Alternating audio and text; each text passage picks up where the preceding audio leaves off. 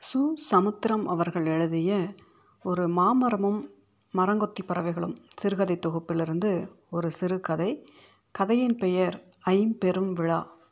ஊர் கூட்டத்தில் கலந்து கொள்வதற்காக அனைவரும் ஐயனார் கோயில் மைதானத்தில் குமைந்தார்கள்.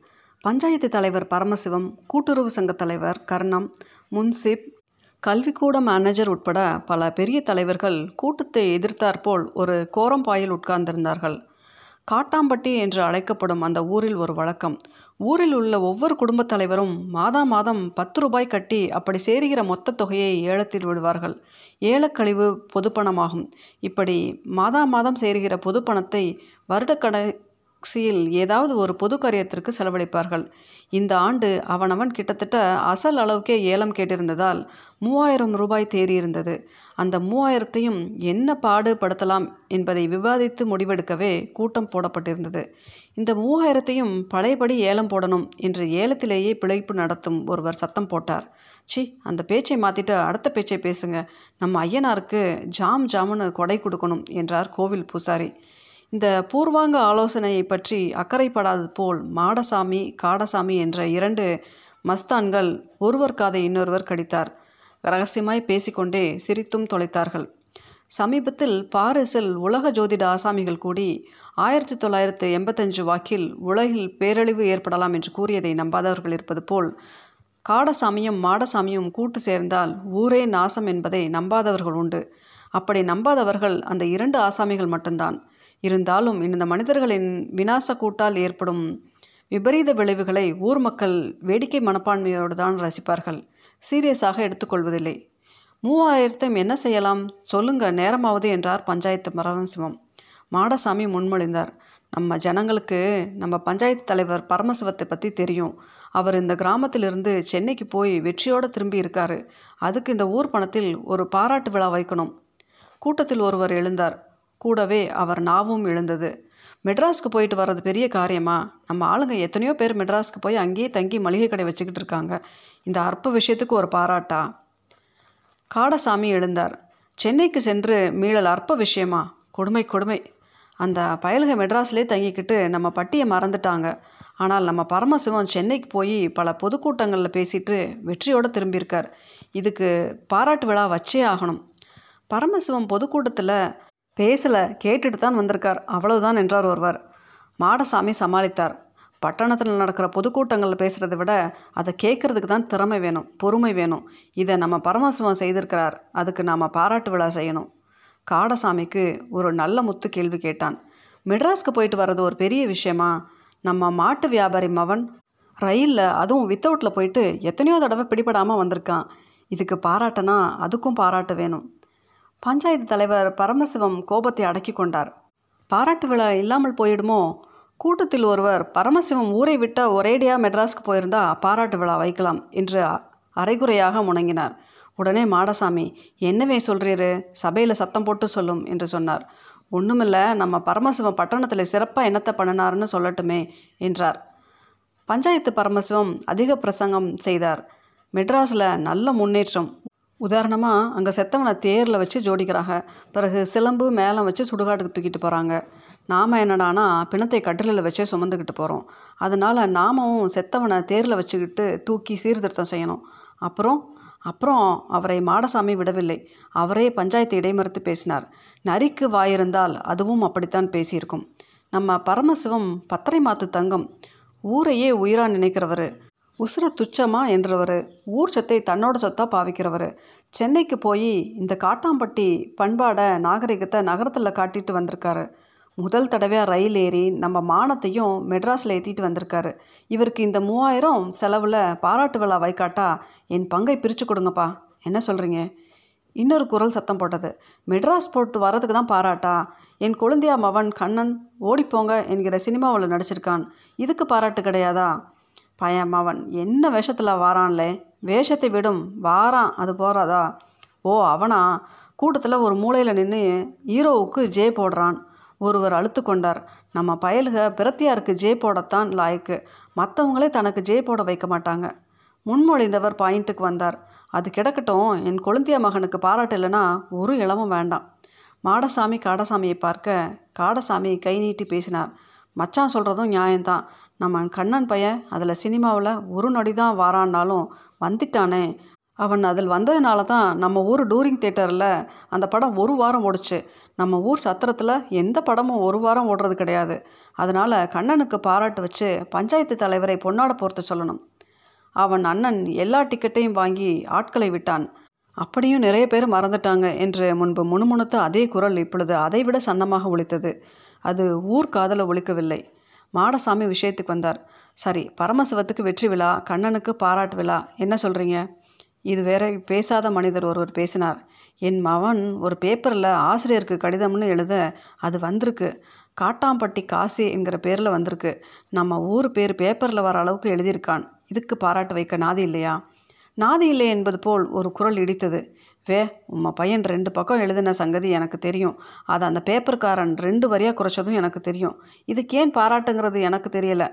வே மாப்பிள்ள அந்த ரெண்டு தாளும் வேற பையன் எழுதி கொடுத்தான். வராதுன்னு நினச்சி எழுதி கொடுத்தான் வந்துட்டுது. சங்கதி எனக்குத்தான் தெரியும். என்ன எழுதியிருக்கான்?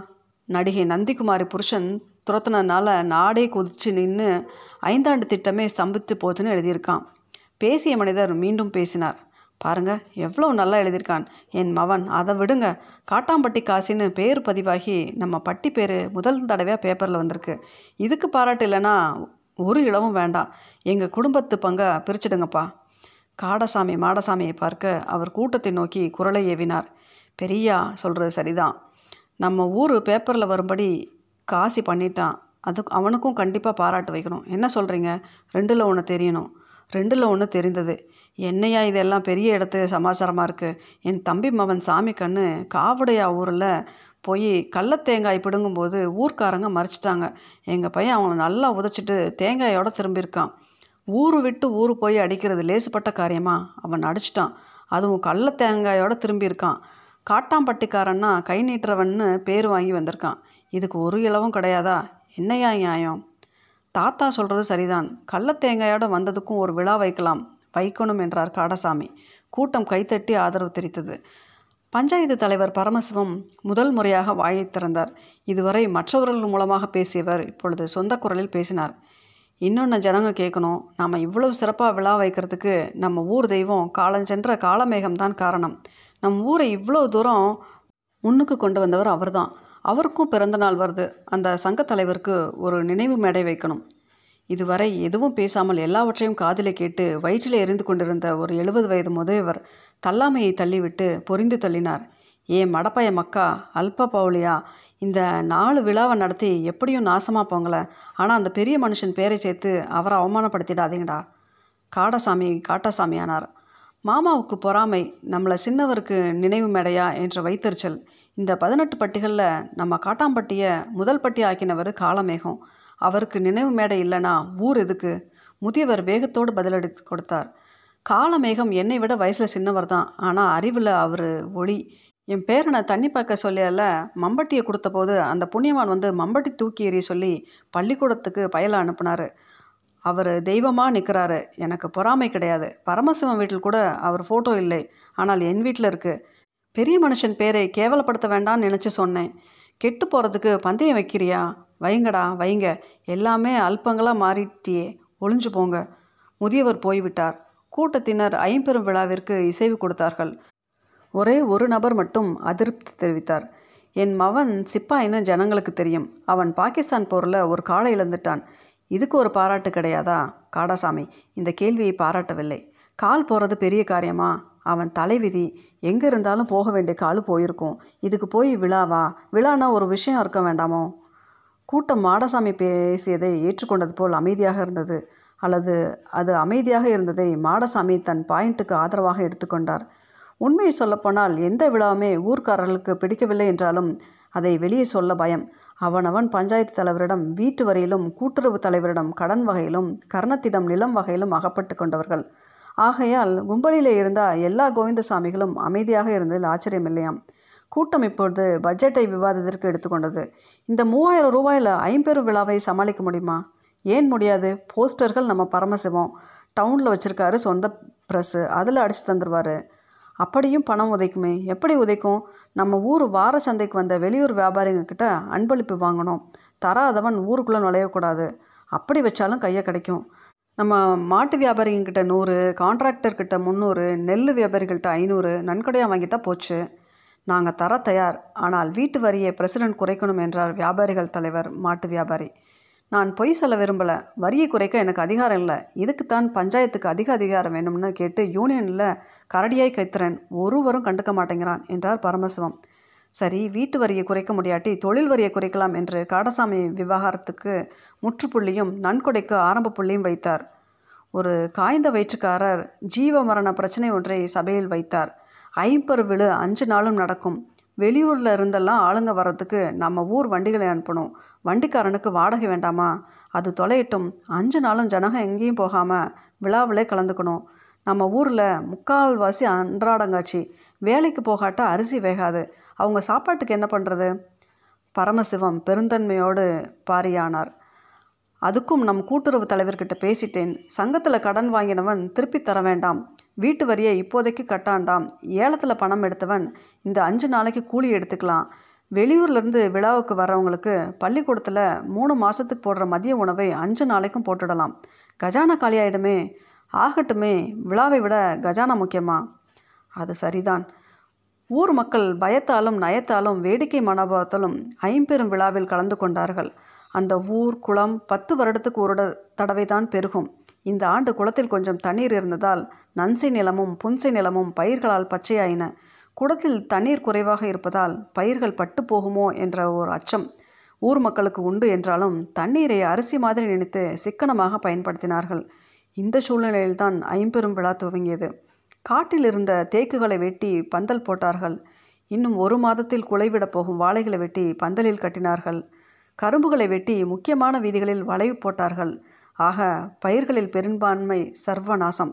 சில வாழைகளும் கரும்புகளும் சந்தடி இல்லாமல் சில ஆசாமிகள் வீட்டுக்கு போய்விட்டனாம் ஊரில் பெண்களுடைய சேலைகளையும் ஆண்களுடைய வேட்டிகளையும் எடுத்து பேனர்கள் உருவாயின. பரமசிவத்தின் பிரஸில் உருவான போஸ்டர்கள் வெளியூர்காரர்கள் வண்டி வண்டியாக குவித்தார்கள். சுருக்கமாக சொல்லப்போனால் எங்கும் விழா எதிலும் விழா ஐம்பெரும் விழா. முதல் நாள் விழா சென்னைக்கு போய் மீண்ட பரமசிவத்துக்கு சென்னை மீண்டு வந்த செம்மல் என்ற பட்டம் கொடுக்கப்பட்டது. இரண்டாவது நாள் கலைவிழாவில் பத்து நாள் வெற்றிகரமாக படம் ஓட காரணமான கண்ணனுக்கு பொன்னாடை. மூன்றாவது நாள் இலக்கிய விழா காட்டாம்பட்டியை காட்டிய காசிக்கு ஒரு பேனா பரிசாக அளிக்கப்பட்டது. நாலாம் நாள் வீர விழா. புறநானூற்றில் கூறப்படும் வீரத்தின் விளைநிலம் போல் கள்ளத்தேங்காய் கையோடு கொண்டு வந்த சாமி கண்ணுக்கு தேங்காய் நாரால் செய்யப்பட்ட கேடயம். இறுதியாக காலமான காலமேகத்திற்கு நினைவு விழா. ஊர்க்காரர்கள் கிணறுகளில் பம்ப் செட் கட்டுவதற்காக வைத்திருந்த சிமெண்ட் களை எடுத்து நினைவு மேடை அமைக்கப்பட்டது. நினைவு விழாவில் பேசியவர்கள் காலமேகத்தை மறந்து பரமசிவத்தை பேசியதாக ஒரு புகாரம் லேசாக துவங்கியதாம். இந்த சமயத்தில் காடசாமியும் மாடசாமியும் ஒரு யோசனை சொன்னார்கள். ஒரு காலத்தில் அந்த ஊரை அந்த கவி ஒருவன் கலங்கா நீர் சூழ் காடாம்பட்டி என்று பாடியிருக்கானாம். பண்டை பெருமையை படம் பிடித்து காட்ட வேண்டாமா? ஆகையால் கால்வாசி தண்ணீர் கொண்ட குளத்தை வெட்டி நீரை ஊரின் நாலு பக்கமும் விட்டார்கள். சிலர் இதை எதிர்த்தார்கள். நிலமில்லாத காடசாமி குதித்தார். அட மடப்பயங்களா பயிர் இன்னைக்கு வ வளரும். நாளைக்கு போகும். பயிரை விடலாம். நம்ம பழைய பெருமையை விட முடியுமா? இந்த ஊரில் ஒரிஜினல் குடும்பத்தை சேர்ந்த எவனும் இதை எதிர்க்க மாட்டான். அந்த ஊர்க்காரர்கள் அனைவரும் தாங்கள் ஒவ்வொருவரும் ஒரிஜினல் என்ற நினைப்பு. ஆகையால் கலங்கா நீர்சூழ் காட்டாம்பட்டியை சுற்றி தண்ணீர் பெருகியது. பொதுமக்கள் விழாக்களில் லைத்து வயல்களுக்கு போக மாட்டார்கள் என்பதை அறிந்த காடசாமியும் மாடசாமியும் இரவோடு இரவாக கையாட்களுடன் வயல்களுக்கு போய் சவளைப்பிள்ளை போல் வளர்ந்து நின்ற நெல்லையும் கரும்பையும் அறுவடை செய்து அகற்றினார்கள். குளத்து தண்ணீர் திறந்து போனதால் எப்படியும் வாடப்போகிற பயிர்களை சுருட்டுவதில் தவறில்லை என்றும் சொல்லிக்கொண்டனர் இன்னும் ஒருவன் கூட வயல் பக்கம் போகாமல் விழாவிலேயே இருக்கிறார்கள். எப்படியோ இந்த விழாவினால் கல் தோன்றி மண் தோன்றா காலத்தே முன் தோன்றி மூத்த காட்டாம்பட்டி பதினெட்டு பட்டிகளிலும் தலைசிறந்த பட்டியாக விளங்குகிறதாம்.